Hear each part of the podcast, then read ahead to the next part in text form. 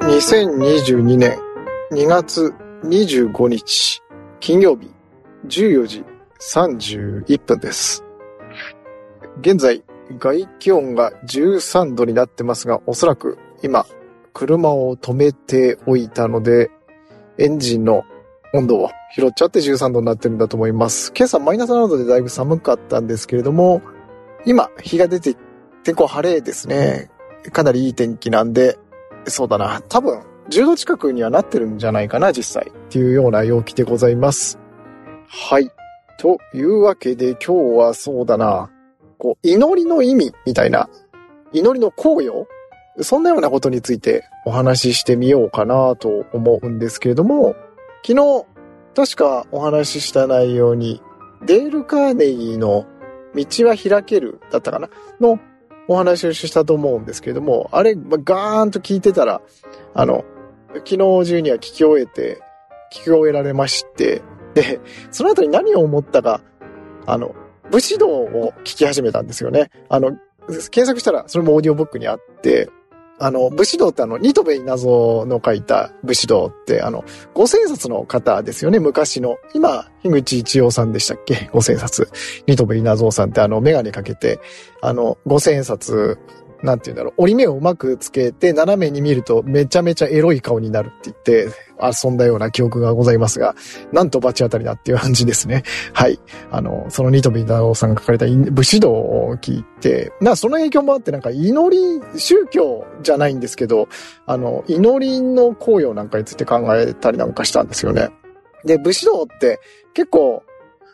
これ、ちょっと長くなるかな。また別で話せばとも思うんですけれども、多分活字の本で私一番最初に買った本が武士道だったような気がするんですよね。高校生の時にあの、中二心を捨てきれずに、あの、買って、中身はよくもわからずも買ったみたいな感じだったと思うんですけど、あれってすごいんですよね。すごいっていうか、あの、まあ、ご存知の方にとっては、あの、すごく、あの、知っていると思うんですけれども、あの、武士道って実は、あの、英語で書かれた本なんですよね。なんで、ニトミナゾさんっていうあの、日本人が書かれた本なのに、あの、翻訳本しか日本にはないっていう不思議な状況になってるっていうことなんですよね。なんで、あの、ニトミナゾさんは英語で書いて、それを、あの、翻訳した方が翻訳して、だから訳者誰々って言って、あの、出てる。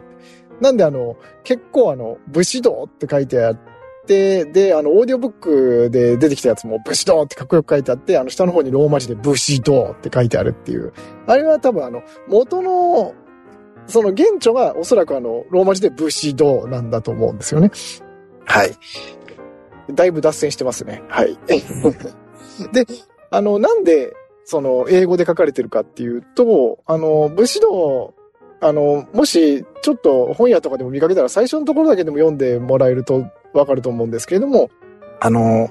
結構外国では、その宗教の授業っていうのが普通に学校であるらしいんですよね。僕外国に行ったことない、ほとんどないんでわからないんですけども、あの、そうすると日本でその宗教系の学校っていうと、なんかちょっと、こう、色眼鏡で見ちゃうところ、あったりするところもあったりすると思うんですけど、あの、外国だとそれが普通だと。で、あの、日本にはその宗教って、宗教を教えてる授業の時間が学校にはないんだと。普通にはないんだぞっていう話をしたときに、その外国の方にものすごく驚かれたと。その道徳を、じゃあ日本人は道徳をどうやって教えてるんだっていうふうに言われて、このニトビナゾウさんはその即答できなかった。なんで、その時に、あの考えを巡らした時に、いやいや、日本人は、道徳は、その、教えられるものじゃなくて、武士道として、脈々として受け継がれてるものなんだっていうことに自分で気づいて、それを外国の方に説明するために書いたのがこの武士道っていう本らしいんですけど、あの、本筋じゃないのに、これめちゃめちゃ熱く語ってるけど、大丈夫かなこれ？はい。で、ね、その本とかをバーって聞いてる時に、なんか、ふーと思い立ったんですよね。その、デール・カーネギーの道は開けるの中にも、その不安を、昨日もお話したと思うんですけど、不安に対する対処みたいなことで、その宗教っぽいような話にも結構話が及んでいて、で、祈るっていうことって結構効果あるんじゃないかなってふと思ったんですよね。バーっと聞き流してるんで、そのなんか丸パクリだったりとか、そこからインスピレーション得た情報をちょっとこうまとめてっていうかこう、考えが至ったところを話していきたいと思うんですけども、あの、祈りって、あの、お願いしたりすると思うんですよね。だから神様これを叶えてくださいみたいな。どうかこのお願いを叶えてくださいみたいにお願いすると思うんですけど、それってよく考えたら、その少なくとも言語化していないとお祈りってできないなって思ったんですよね。なんていうか、こう、ふわっとして、あの、まあ、今日もいい日になりますようにとか、こう、あの、ふわっとしててもまあいいのかもしれないんですけど、お祈りする願いを叶えてほしいっていうからにはどうなりたいかっていうのが明確になってないと、このお祈りってそもそもできないんだなっていうふうに思って、そうなると、お祈りする前に何を神様に願えばいいんだろうっていうのを言語化するっていうことなんですよね。で、それを言葉に出して、神様これこれお願いしますっていうふうに言うっていうことは、こう自分にある種言い聞かせてるみたいなとこがあるじゃないですか。で、これにすごい似てるなって思ったのは、あの、目標を紙に書くと叶うみたいな話があるじゃないですか。あれって結構